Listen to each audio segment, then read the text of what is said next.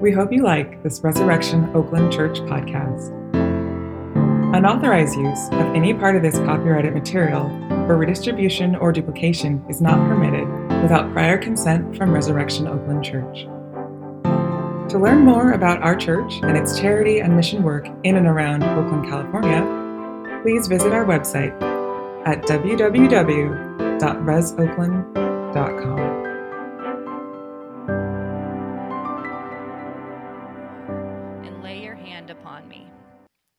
Such knowledge is too wonderful for me. It is high, I cannot attain it.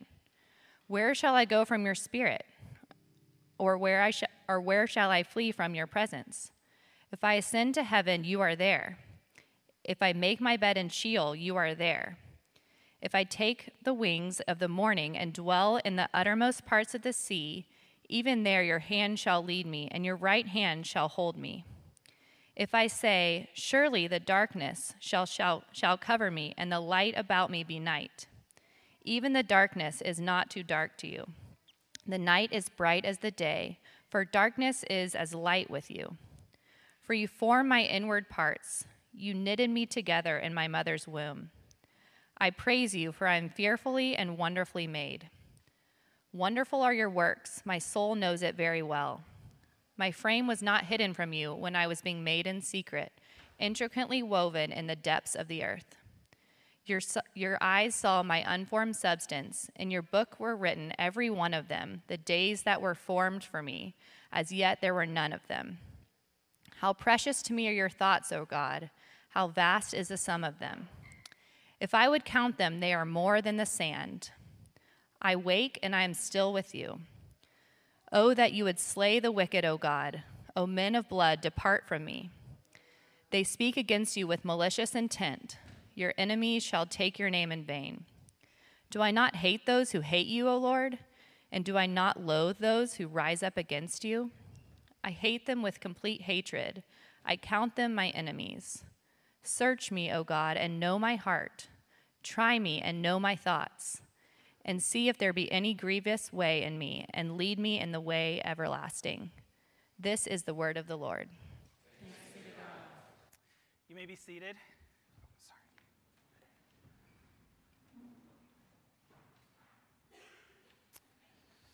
Would you pray with me? Let's pray.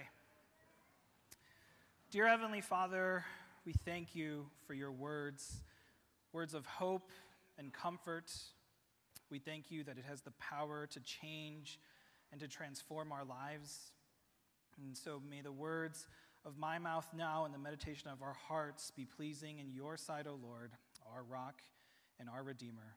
It's in Christ's name we pray. Amen.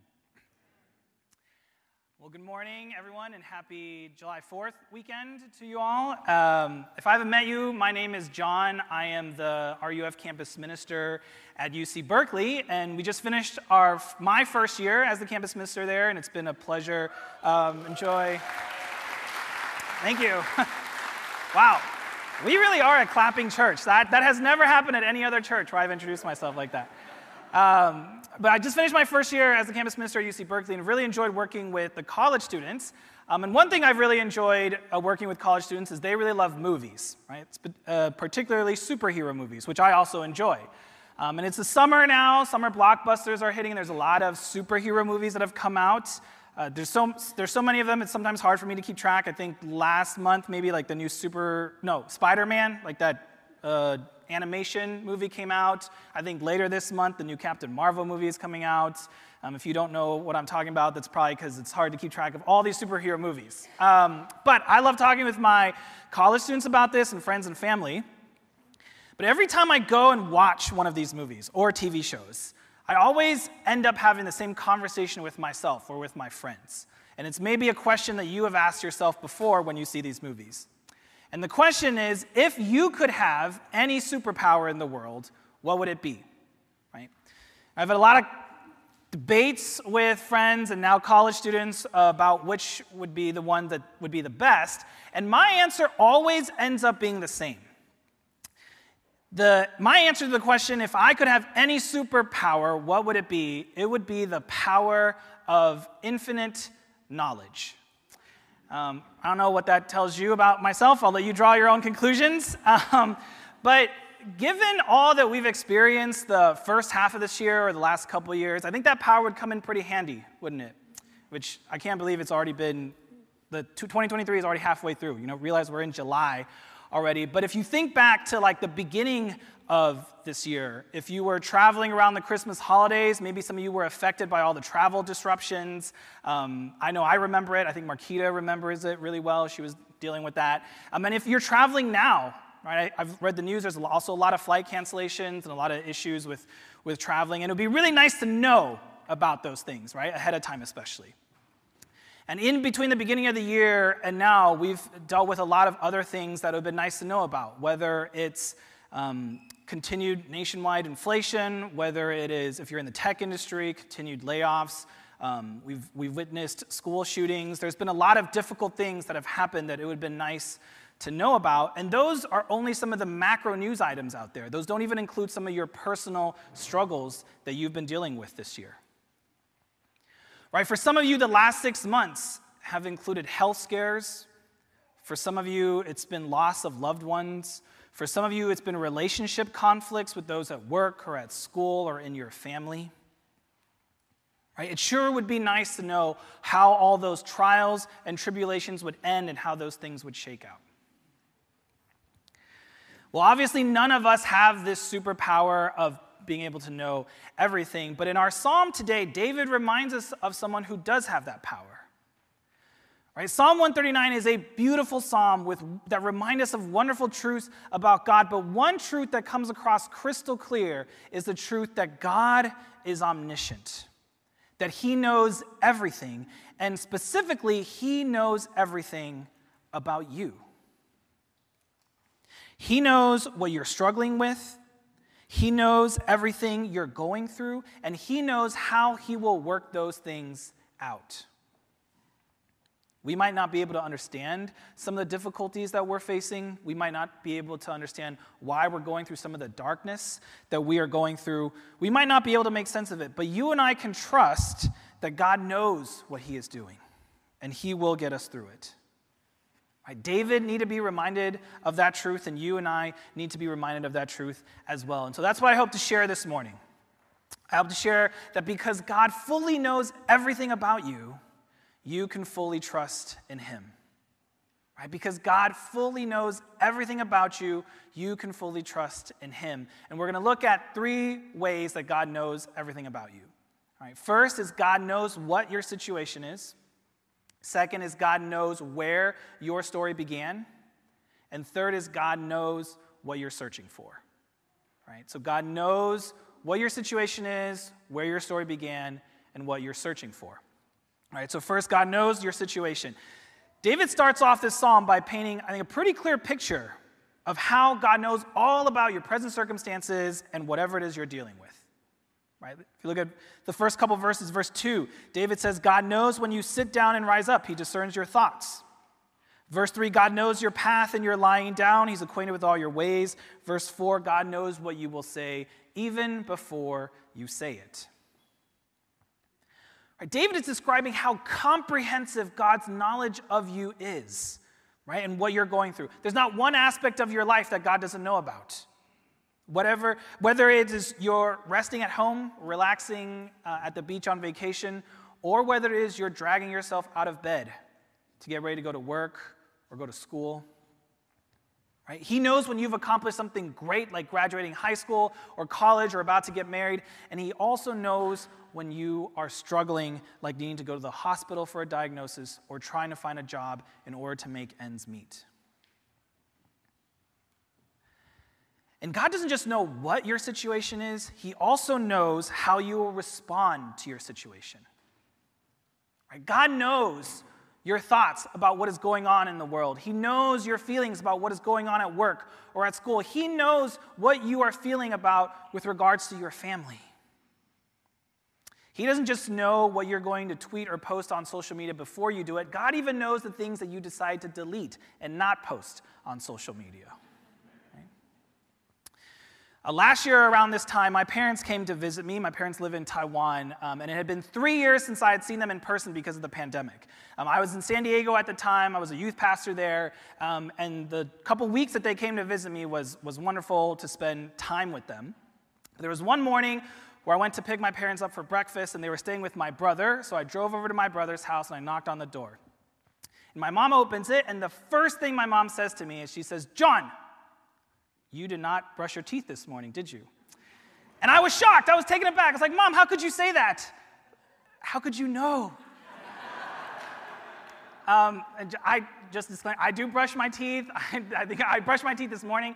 But that, that day, uh, I had just gone, we had done a youth retreat, like a three day, two night youth retreat. I was exhausted. I got home late last night and crashed and woke up late to get a breakfast. So I just rushed out, and she was right.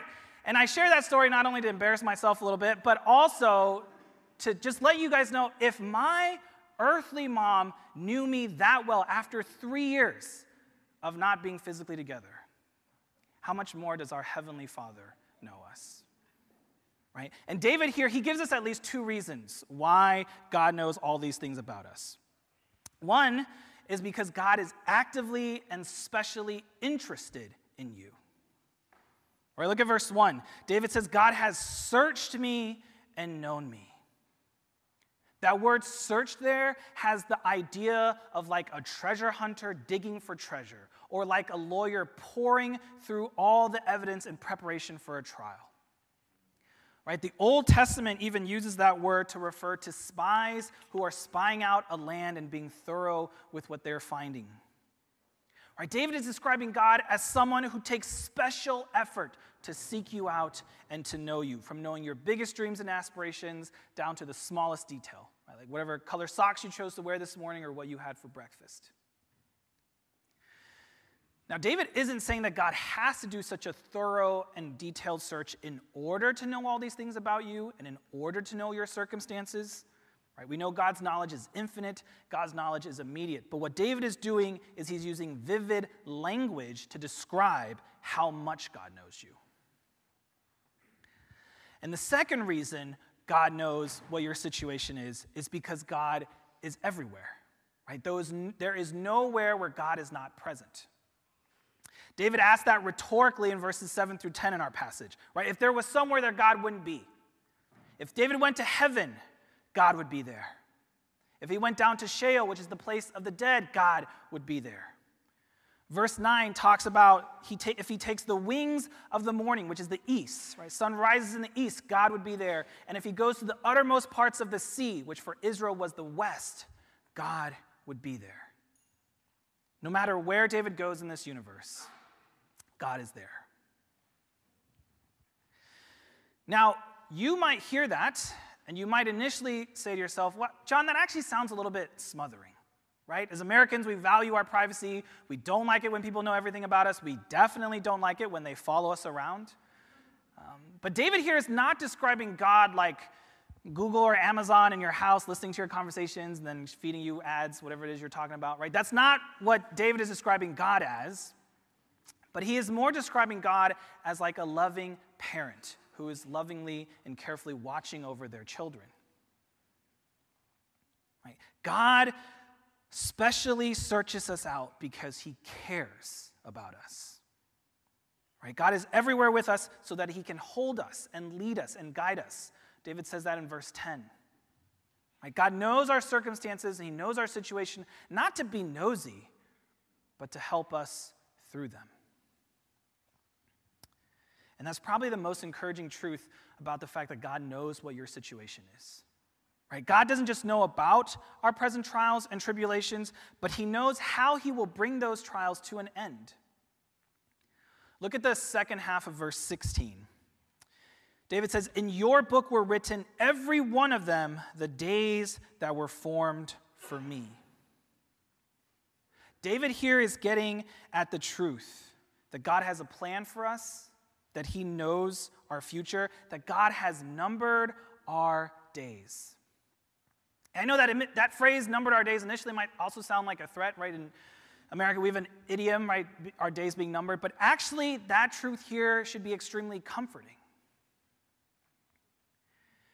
If you walked into the doctor's office and you were so nervous about a diagnosis the doctor was going to give you, you can be confident in knowing that there is nothing the doctor can say that will change how many days you have to live.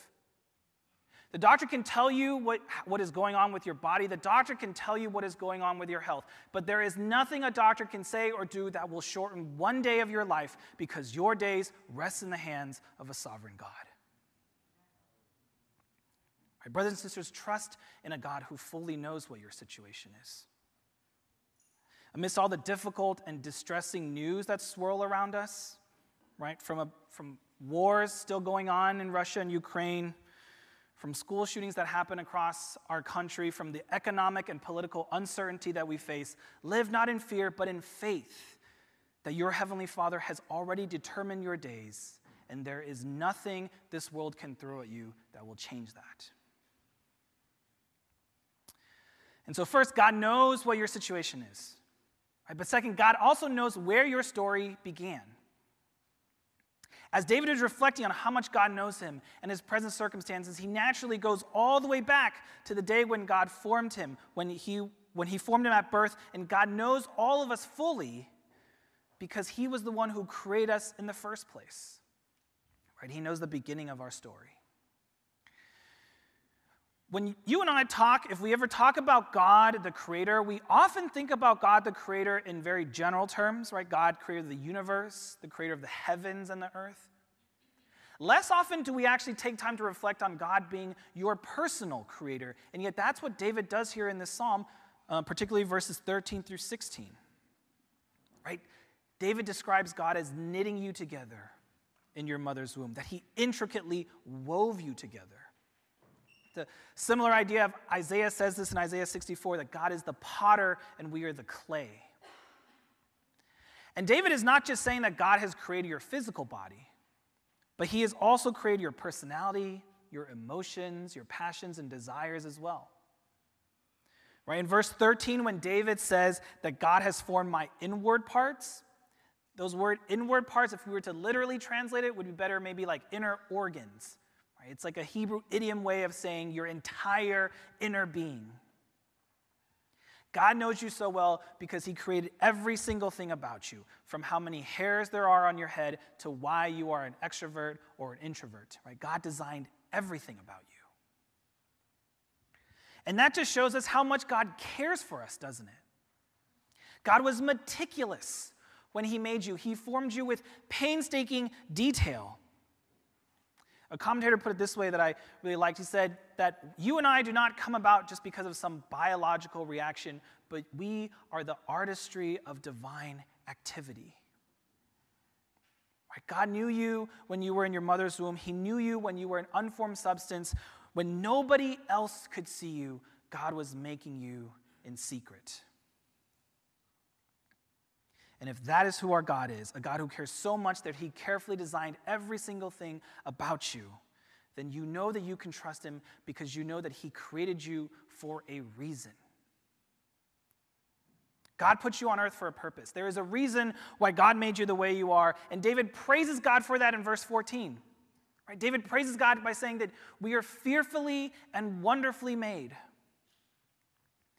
Again, that phrase fearfully and wonderfully made can sometimes be confusing. What does it mean to be fearfully made? But that phrase has the idea of being distinct, of being set apart. God made you in a distinct way to set you apart as part of his plan.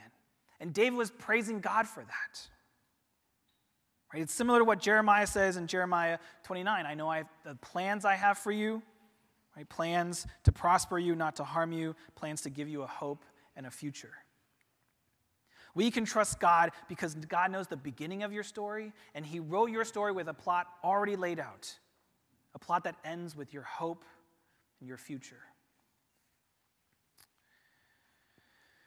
But part of knowing our story, however, is also knowing our faults and our failures, and God knows those as well. Right? Look at verse 11. It's part of the section in the psalm where David has been asking God, where might he flee from his presence?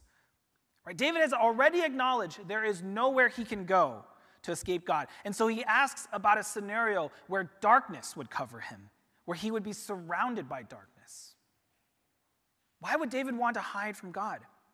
Why would David want darkness to surround him?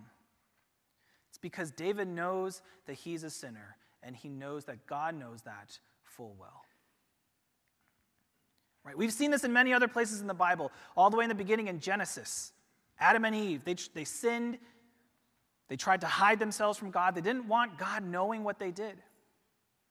And if you go all the way to the end of Scripture in Revelation, Revelation chapter 6, the Apostle John has a vision of the people on earth who rebel against God, and God comes to hold them accountable. And those people cry out to the mountains and the rocks, cover us, fall on us, and hide us from the wrath of God. Right, from the beginning of humanity to the end of mankind, no one can stand when God comes to hold you accountable for your sin. Our default reaction is to run and to hide. And David knew this only too well. David was a man after God's own heart, but David was, was also a man who sinned miserably. And his most famous sin that we probably know is when um, he committed adultery with Bathsheba and then murdered her husband Uriah. Right, can you imagine what, what, what was going on in David's mind when Nathan the prophet came to confront him? My secret, my deepest, darkest, most heinous crime is now about to be made to light. What is God going to do to me? Is he going to remove me as king of Israel? Is he going to forsake me and my family? Is God going to kill me? Those might have all been thoughts that were running through David's mind. And so it was natural for him to maybe want to hide, to want to hide in the darkness so that the light would not shine on his sin. And so you can imagine the relief that David must have felt then when Nathan told him, The Lord has put away your sin, you shall not die. David still had to suffer the consequences of his sin, but God did not forsake him. God did not kill him. God knew how heinous David's sin was, and yet God still loved him. And the same is true with you, brothers and sisters. God knows your sin. He knows what you try to hide from everyone else, from your friends, from your family, from your coworkers. He knows the deepest and darkest secret that you would not want anybody else to ever find out. And yet, He still loves you. And the question is why? Why would God still love us that much, even knowing those sins that we commit? And the answer is because of David's greater son, Jesus. All right, look at verse 12. David says, Even the darkness is not dark to you, the night is bright as the day, for darkness is as night with you. as light with you, sorry. For darkness is as light with you. Right? The darkest moment in the history of humanity was when Jesus Christ, the Son of God, was crucified on a Roman cross for your sins and for my sins. God knew when He was knitting you together in your mother's womb that His only Son was going to be torn apart on the cross for us. Jesus was willing to sacrifice himself and experience the ultimate darkness for you and for me. But praise God, even that ultimate darkness was not too dark for God. Right? God knew what he was doing. As David says in this psalm, truly darkness is as light with God. Right? Jesus turned the darkest night in the history of humanity also into our brightest day. His death washed our sins away, and three days later, he rose from the grave, conquering sin and conquering death, so that you and I will one day also be guaranteed that we will rise from the dead. Jesus went through that ultimate darkness for you, so that you and I would never have to. And that's why, even though God knows all your sins, even though he knows all the shame and the guilt and the dark secrets that you think nobody else knows, despite all that, he still loves you. Right? He loves you because of what Jesus has done. And that's the most amazing thing about this truth is that God knew all the sins you were going to commit. He knew how wicked you were going to be from the beginning, and yet he still was willing to send his son Jesus to die for you. Right? That's how much God loves you. So much He cares for you, that's how much He treasures you. How can we not help but trust in a God who loves us that much, who knew how sinful we were from the beginning, and still was willing to send His Son to die for us? And that leads me to my last point God knows what you're searching for. God knows, knowing everything that Jesus did, how he turned our darkest night also into our brightest day. How should we respond? What should be our heart's desire? Well, David tells us at least two things we should desire and search for. Two things that God knows and he will provide. And the first is David tells us we should look and ask for deliverance from sin and wickedness. Right? Verses 19 through 22, David shifts now in his psalm. He shifts from praising God to asking God to deliver him from evil, to bring his righteous judgments against those who are against God. Right? David has been reflecting so much on how God knows him and loves him and cares for him, how a God who formed him and knows all of his shortcomings still loves him and is there for him. And so, what David's response is, is one of loyalty one of loyalty to God and hatred for those who are against God. What about you? What is your attitude towards sin? Does knowing how much Jesus sacrificed in order to save you inspire you to be want to be killing your own sin and hating your own sin? Do you have the same posture the prophet Isaiah did as he in Isaiah chapter 6 he has a vision of God high seated, seated on the throne high and lifted up? right? And he realizes that he is a man of unclean lips because of his sinfulness and his unworthiness. The truths of Psalm 139, the truths in this psalm should spur us to want to be hating and killing our own sin and not let our sin be killing us. But as you read verses 19 through 22, as you heard those verses read, you might feel a little bit uncomfortable saying those same things that David says here. Right? How can we pray the same thing David prays here? Asking God to slay the wicked, to hate those who hate God. Well, we pray those things in the same way that Jesus taught us to pray in the Lord's Prayer. Right? When you and I pray, Thy kingdom come and Thy will be done, at the same time we are praying for the kingdom of Satan to be destroyed, that the enemies of God be eliminated Right? After everything that Jesus has done for us, we want his kingdom to come. We want his justice to reign. We want to be his loyal subjects. And that leads to the second thing David tells us that we should search for, which is the way everlasting.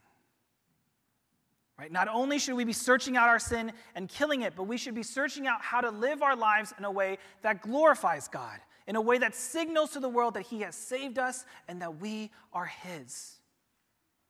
Right? That's how David ends his psalm here in verses 23 through 24, where he says, Search me, O God, and know my heart. Test me and know my thoughts. See if there is any grievous way in me, and lead me in the way everlasting. David wants God to fully know him, to know his worries, his hopes, his doubts, and his aspirations. He is looking for God to show him how to live amidst all of those feelings and God knew that that's what David was searching for, and he led David in the way everlasting. Is that also your desire? Is that also what you're searching for? My prayer is that you will also make verses 23 and 24 your prayer. Right? And you can pray them even more confidently than David did because you know what Jesus has accomplished for you. You can boldly ask God to search you and know you because you know that God fully loves you based on Jesus' life, death, and resurrection. Let me close with a personal story. When I was in high school, I had a Bible teacher who I really, really enjoyed. He was really knowledgeable about his subject, but not only that, he also really cared about us as students personally. But one time during the semester, I think it was a midterm, um, I did not study for it. I didn't, I didn't study well for it, I didn't study for it much at all. And so on the day of the test, I cheated to get a better grade. Um, I know he didn't catch me because the next couple days, um, he, didn't, he didn't come talk to me. And initially, I felt some guilt and some shame, but Um, after a week, I thought I got away with it. But what I didn't know was that one of my friends who was also in the class, she saw me cheat and she went and told my teacher. And so a week went by, and I think he texted me, I think after a week, and he said, John, I'd love to get lunch with you. And I thought he wanted to catch up and ask me how I was doing. I thought, I thought he wanted to ask me actually about my college applications. I was a senior at the time, I was applying to college. Um, naively, I even thought that he was going to tell me how well I was doing in his class. Um, I had no idea what was coming, and so when we sat down for lunch, I remember he said two words to me that I still remember the day that shook me to my core. He said the words, I know. And when he said those two words to me, I froze. My heart was racing. I thought those two words were going to be my condemnation. I thought I was going to get kicked out of school. I thought I was going to be rejected by all the colleges I had applied to. I thought I was going to bring shame on my family. I thought I was going to be ridiculed and be rejected by all my friends. But instead, those two words restored me and gave me life. I still suffered the consequences of my sin. I still failed that test. But he didn't kick me out of school, he didn't condemn me. Right? My teacher, instead, he prayed with me, he cried with me. He loved that dumb 17 year old boy who thought his world was crashing down. Friends, you have a God who is saying to you the words, I know. You have a God who knows your circumstances, who knows your sin, who knows that you long to be fully known and fully loved, and the good news is He does. He fully knows you, and He fully loves you because of His Son Jesus. And so we may, may we entrust our lives fully to Him, knowing that He will lead us in the way everlasting. Amen? Let's pray. Dear Heavenly Father, we thank you that you are a God who knows us. We thank you that you are the God who formed us in our mother's womb, that you are the God who has numbered our days, that you are the God who knows us and cares for us from womb to tomb, and that you are always with us. We praise you that even the darkness is not dark to you, and that you sent your Son, Jesus Christ, to suffer the ultimate darkness for us, and in doing so, turn that darkness into light. May we live our lives echoing David's prayer in this psalm Search us, O God, and know our hearts. Try us and know our thoughts. See if there is any grievous way in us, and lead us in the way everlasting. It's in Christ's name we pray. Amen.